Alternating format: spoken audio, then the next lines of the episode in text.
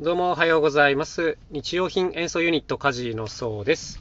えっ、と、今日のテーマは、ゴミから楽器を作るというこういう内容で言ってみようかなと思います。もうこれはね、僕にとって本当に深いテーマで、あの、一般の方からするとなんだそりゃっていう感じなんですけども、やっぱりあの何回か登場してますけどもね、まずあの僕の師匠的な存在である山口智さんっていう方が、まさにこの活動をしていて、いろんなこう拾ってきたゴミから楽器を作るということをやってたんですね。であとは友達の大本文明さんも海洋ゴミから超ハイクオリティな楽器を作るという活動をやってらっしゃって、まあ、2人ともねすっごい大好きなんですよ。で、まあ、自分たちはこう身の回りの日用品から楽器を作るっていう活動をしてましてあの一見似ているんですけどこれってね縛りの強さが全然違うんですよ。うん例えば僕たちって、まあ、変な話ホームセンターとかで買ってきたものとかでも全然使っていいんですよ。だからたくさん同じものが必要ってなった時にあの割とすぐに調達できるんですね、うん、メルカリで買うことだってできるしあの材料調達にそんな困んないんですよ、うんまあ、何かを作る時のその何ていうんですかねハイクオリティな高精度な加工ができないとかっていうのはまあ縛りとしてはまああるんですけどまあ、それにしてもね、ゴミをこう素材にするっていうのと全然縛りの強さが違います。あの方たちはなんせもう材料調達がまず至難の技なんですよ。同じものが手に入らないとか、まあ、手に入ったとしてもね、その劣化具合が全然違うとかで、安定したクオリティが出せないとかね、も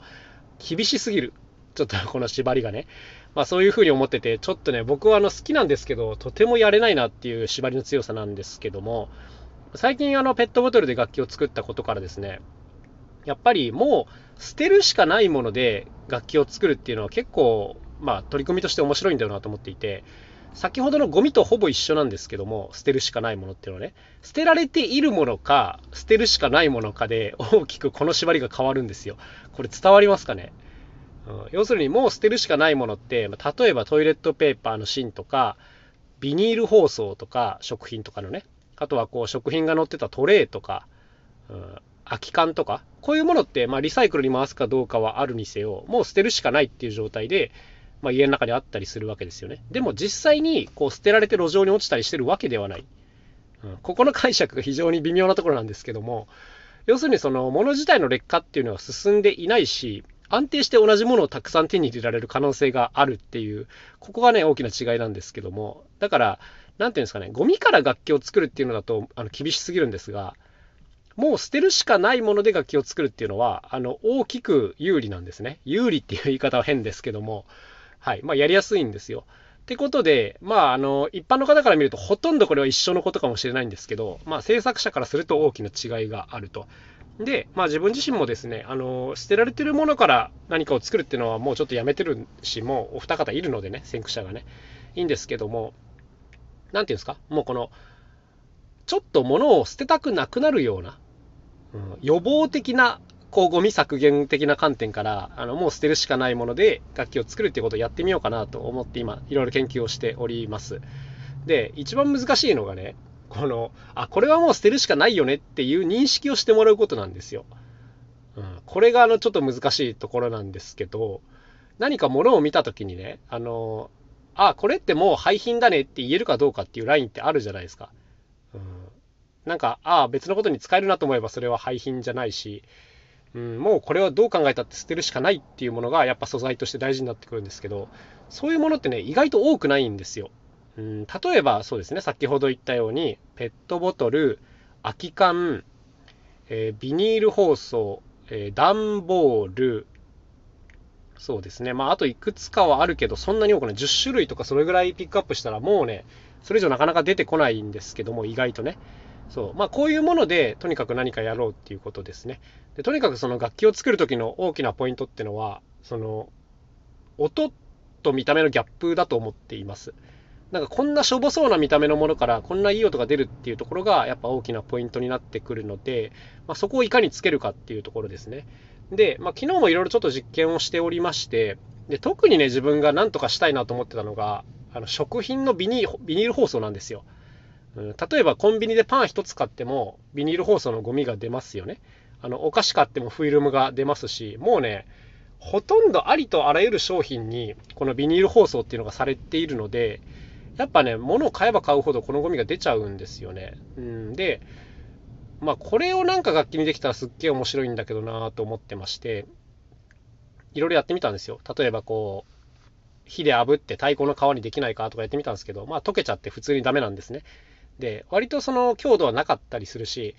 うん、難しいなと思ってたんですけど、あの、ちょっと前にね、こうブルーシートで笛を作るっていうのをやってまして、で、その時にね、レジ袋が使えたっていうのを思い出したんですよ。で、結局耐久性の観点からブルーシートで統一したんですけども、そこでハッと思い当たって、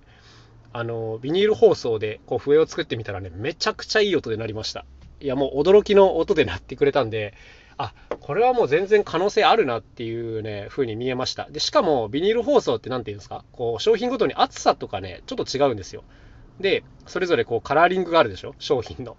食べ物だったりとかあの工具だったりとかまあ本でもいいですけどまあ、それぞれの商品ごとにパッケージの柄が印刷されてるんで、なんか見た目にすごいリサイクル感が出るんですよ。あの、なんていうんですか？だからトラックのもう切れ端の布でカバン作ってるメーカーとかありますよね。なんかあんなノリで、なんかこの見た目がね、めちゃくちゃいいっていうのがあって、すごいね、今手応えを感じてるとこです。だから、なんていうんですかね、廃品楽器っていう意味でも、これですでにね、家事は結構もう手に入れていることになっていて、例えば他にもペットボトルを使ったエアコークっていう楽器とか、ペットボトル菌、あとトイレットペーパーの芯を使った楽器も数種類開発していたりするので、結構ね、もう捨てるしかないものでも、あのバリエーションが出てきたなって思っています。割とね、メロディーが作れるんですよ。しかも結構いい音の。うん、だからちょっとね、このラインは今本気でやってみようかなと思っていろいろ考えていたりします。こう、縛りが強いものほどね、やっぱり面白いなーっていうところがあるんですよね。ギャップが大きくなるというかね。はい。で、今回その、まあ、廃品、もう捨てるしかないものを使ってやっていくにあたって、すっごい重要だなと思ってることがあって、もうこれはね、デザインなんです。あの、音色はもちろん追求するんですけど、まあ、これはずっとやってることなのでね、あの、今までよりもさらにこう、プラスアルファを目指したいのであれば、やっぱね、デザインだなと思いました。うん。見た目にめちゃくちゃ素敵なものができたら、これはね、もう捨てるしかなかったはずのものなのに、多分こう、値段を、お金を払ってでもね、欲しいっていう人が多分出てくるっていうぐらい、ハイクオリティなものが作れる手応えがね、ちょっと正直僕今あるので、うーん、なんかこう、わかんないです。プロダクトデザインをする方と組むのか、まあ、自分自身でこう、もののデザインを追求するのか、ちょっと今まだ見えていませんが、まあ、とにかくね、音色だけじゃなくて、見た目にもめちゃくちゃこだわりたいっていうところがあります。うん、で、例えばトイレットペーパーの芯とかって、まあそのままだと、あの、何の変哲もないただの芯ですけども、何かを書くことができたりするんですよね。あの、色をつけたりとか、記入したりすることができる。変な話、サインを入れることだってできると。うん、で、こういうのって普通の楽器ではまあなかなかやりづらいことだし、あのタブーですよね、どっちかっていうとね。人の楽器に落書きなんかしたら殺されちゃいますから、はい、こんなことは普通できないんですけども、なんせもう捨てるしかないものだから、どんな風に細工したってもう自由っていう、こういう自由度の高さがあったりするので、うん、なんかデザインを追い込んでやってみたら、なんかこう大旋風が巻き起こせそうな気がしますけども、はい。これはあの、なんていうんですか、普通に見たらゴミ楽器なんですけども、まあ冒頭に言ったようにですね、落ちてるものを拾って作ってくるのとは全くこのやりやすさが変わってくるんで、うん、僕的にはあのこのやり方ならちょっとトライしてみたいなっていうそんな感じです。うん、なんていうんですかね、こう、予防医療みたいなイメージでいます。あの病気になってから何かこう治療するっていうことじゃなくて、なんかそもそももっとものを大事にできるんじゃないこれだったらっていう、なんかメッセージが発することができるような気がするので、うん、いいんじゃないかなと思ってます。はい。まあ、ゴミを減らすに直接はつながっていないんですけども、なんかこう、なんていうんですかね、もう無価値だと思われるものに新たな価値を与えるっていうのは、すごいこう、個人的に面白さを感じちゃうので、あの、この路線でやってみようかなという感じですね。あとはそうですね、食品トレイとかも多分発泡スチロールいい音するんですよね。だからなんかできそう。音量感があんまり大きくないのが弱点なんですけども、あの発泡スチロール菌っていうのも作ったことがあるので、なんかできそうですね。あと意外と難しいのがアルミ缶ね。